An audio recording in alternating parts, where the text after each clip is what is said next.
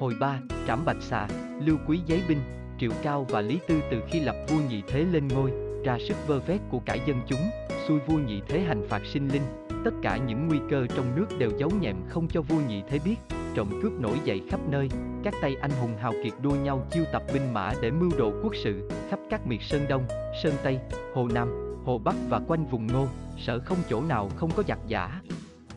Trần Thắng khởi binh ở đất Tần, Vũ Thần khởi binh ở đất Triệu, Lưu Bang khởi binh ở đất Bái, Hạng Lương khởi binh nơi đất Ngô. Bốn biển tung hoành, rộn ràng gươm giáo. Cái họa vong quốc đã đến nơi, thế mà vua nhị thế không hay biết gì cả, ngày đêm mãi mê tửu sắc nơi cung A Phòng. Trong số hào kiệt, Lưu Bang được nhiều người nói đến, Lưu Bang quê ở đất Bái tên chữ là chữ Quý.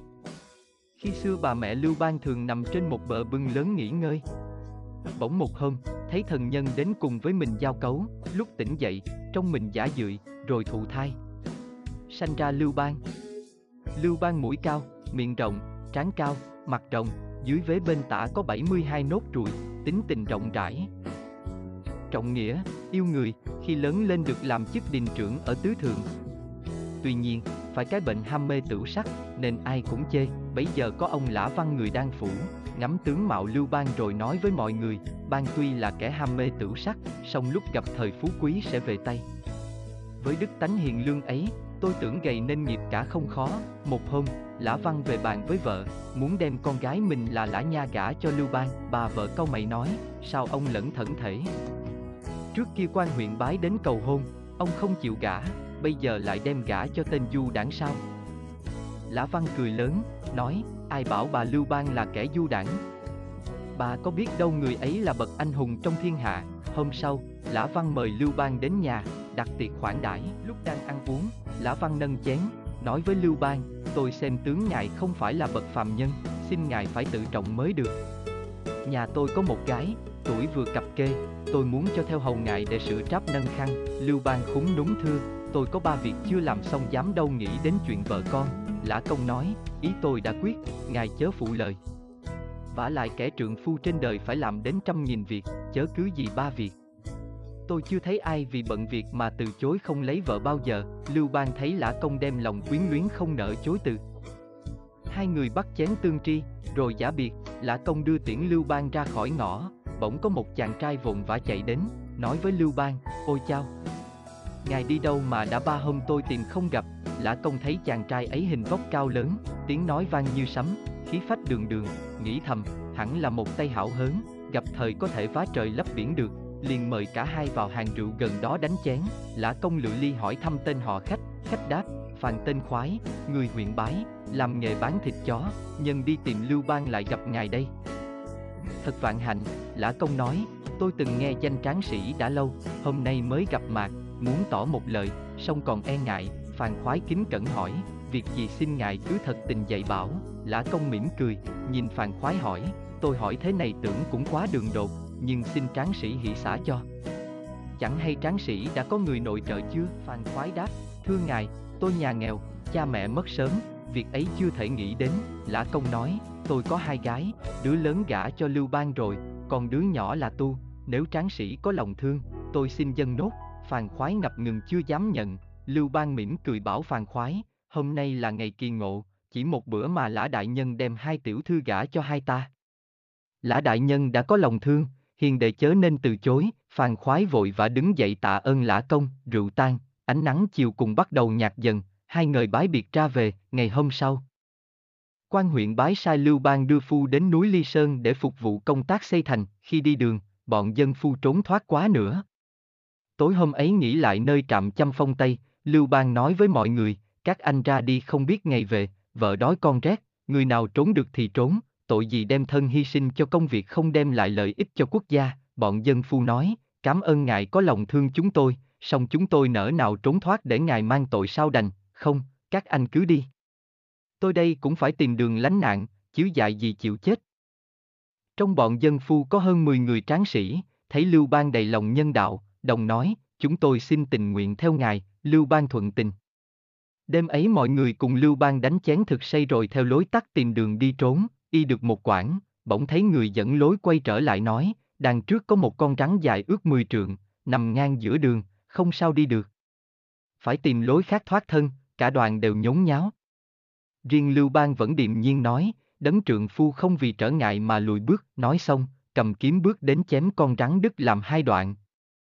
Rồi vẫy tay nói với mọi người, rắn đã chết, chúng ta tiến bước, mọi người le lưỡi, lắc đầu, bảo nhau, bình nhật, Lưu Bang là kẻ nhút nhát, cớ sao hôm nay lại bạo dạng đến thế, cả đoàn kéo nhau vào ẩn nơi núi mang đảng.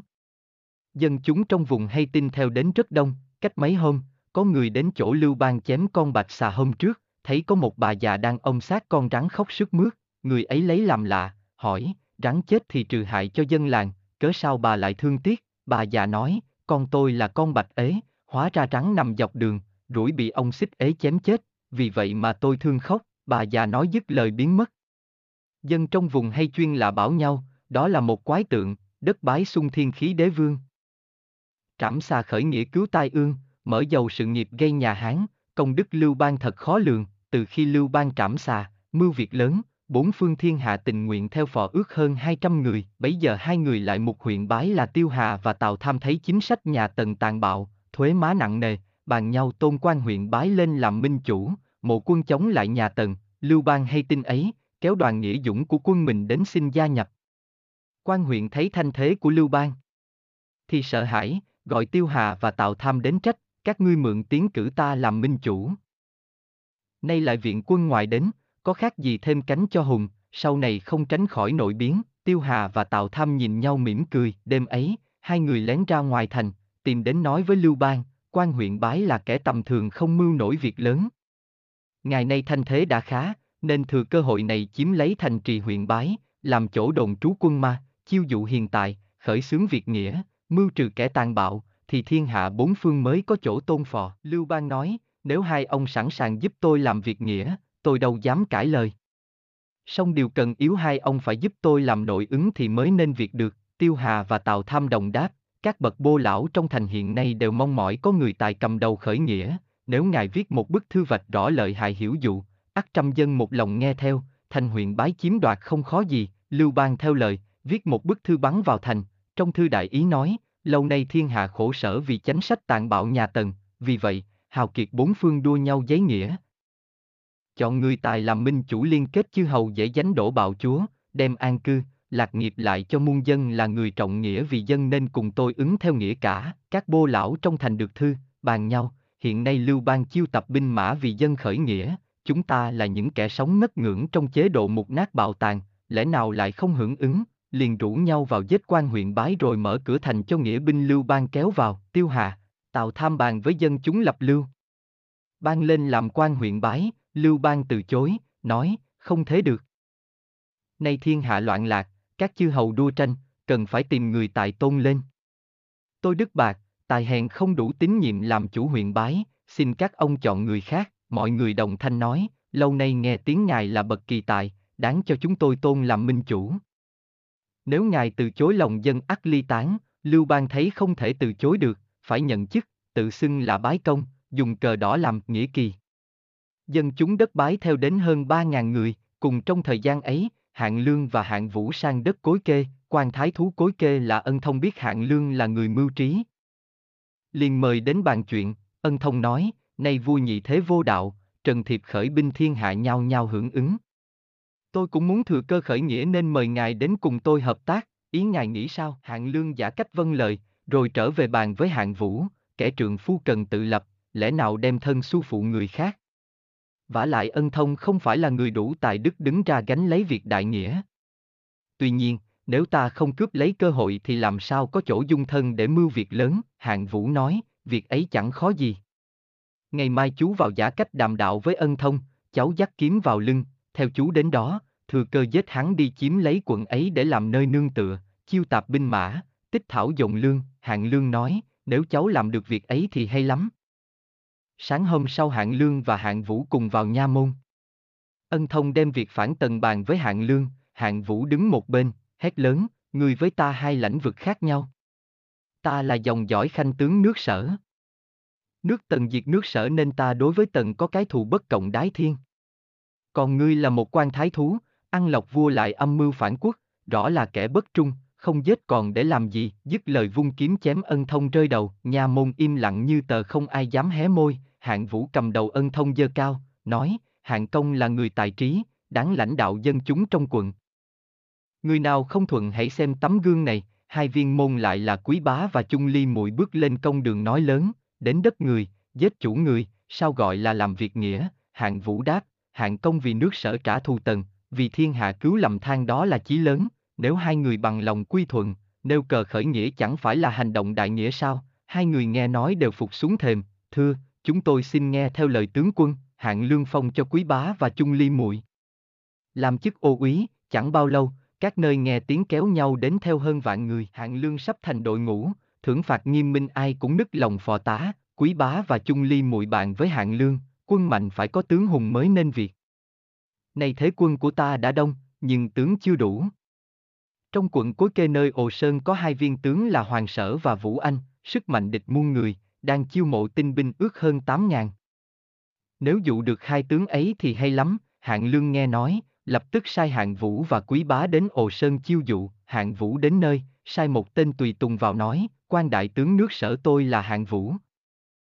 Tùy hành chỉ có vài người, mình không mặc giáp, tay không binh khí đến đây cốt để bàn với nhị vị Việt vương, bá mà thôi, hoàng sở và vũ anh nghe nói, cho mời hạng vũ vào, hạng vũ nói, nay vua nhị thế vô đạo, dân chúng lầm than, các anh hùng hào kiệt đều nổi lên giấy nghĩa, mong cứu dân khỏi vòng tai biến. Nhị vị tướng quân sẵn tài vũ dũng, có thể giúp ích cho đời, nếu cứ ẩn mãi trong chốn sơn lâm phỏng có ích gì.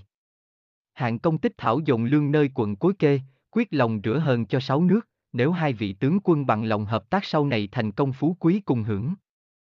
Hoàng sở nói, tần tuy vô đạo, song binh lực còn mạnh, nếu không có tài cái thế khó nổi thành công. Chúng tôi nhắm sức mình chưa đủ, không dám mưu việc lớn. Ngài đã dám đứng ra tính việc đại nghĩa, hẳn tài cán siêu quần. Bao giờ chúng tôi thấy được tài năng của ngài thì mới quy thuận, bằng không chỉ vẽ hổ không thành, mang tiếng với đời mà thôi, hạng vũ nói, nhị vị tướng quân muốn thử tài tôi bằng cách nào, hoàng sở nói, ở dưới sườn núi có miếu vũ vương. Trước miếu có cái đỉnh nặng mấy nghìn cân. Nếu ngài lay nổi ba lượt, thì quả là người có sức mạnh vô địch. Hạng Vũ nói, thế thì đưa tôi đến đó xem thử, hai tướng dẫn Hạng Vũ, Quý Bá và bọn tùy tướng xuống sườn núi, vào miếu Vũ Vương. Giữa sân có một cái đỉnh đồng cao bảy thước, chu vi năm thước, nặng ước năm ngàn cân. Hạng Vũ xem qua rồi bảo viên tiểu tướng đẩy thử xem. Viên tiểu tướng cố sức đẩy mạnh, mặt đỏ bừng, nhưng đỉnh đồng không hề lay chuyển, Hạng Vũ, săn tay áo, đẩy mạnh một cái, đỉnh đồng ngã xuống rồi lại đỡ lên như cũ. Ba lần như vậy, vẫn không lấy gì làm nặng nhọc, hai tướng vỗ tay reo lớn, ôi chao. Quả là tay hảo hớn, hạng vũ vừa cười vừa nói, thế đã lấy gì làm lạ, dứt lời, cầm lấy chân đỉnh đưa cao lên trời, đi quanh miếu ba vòng, mà sắc mặt vẫn không thay đổi, hai tướng la lớn, thật là bậc thiên thần, dẫu mạnh bôn tái sinh cũng chưa chắc đã địch nổi. Chúng tôi xin tùng phục ngài, hạng vũ đem đỉnh đồng để xuống chỗ cũ, rồi theo hai tướng trở về trại, hai tướng đặt tiệc khoản đãi, ngày hôm sau thu xếp hành trang, thống suất binh mã, cùng theo hạng vũ Hà Sang, vừa đi khỏi ồ sơn vài dặm, bỗng thấy một toán dân chúng hơ hải chạy đến, hạng vũ ngạc nhiên, gò ngựa, hỏi, các ngươi có việc chi sợ hãi thế, vài người dân binh đến đầu ngựa cúi chào hạng vũ và nói, trong vực lớn cạnh núi ồ sơn có con rồng đen, hóa thành ngựa, ngày nào cũng đến thôn Nam Phụ gầm, thét, cắn, đá, phá hoại mùa màng. Chúng tôi không làm cách nào đuổi đi được. Ai đến gần đều bị ngựa đá chết. Chúng tôi thấy đại binh qua đây, đến nhờ tướng quân vì dân trừ hại. Được vậy dân vùng này mang ơn tướng quân không ít,